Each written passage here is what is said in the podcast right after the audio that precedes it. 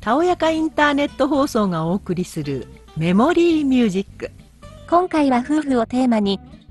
夫婦で聴きたいクラシック音楽をお送りします。最初にお聴きいただきます。音楽は、メンデルスゾーンが1843年に作曲した激不随音楽、夏の夜の夢作品61の中の9番目に登場する舞台音楽、結婚行進曲です。